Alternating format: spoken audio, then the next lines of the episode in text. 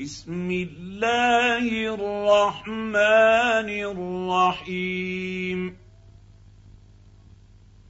لإيلاف قريش إيلافهم رحلة الشتاء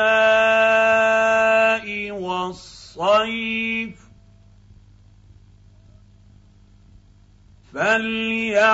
فليعبدوا رب هذا البيت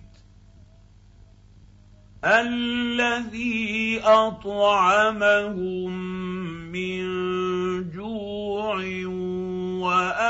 وامنهم من خوف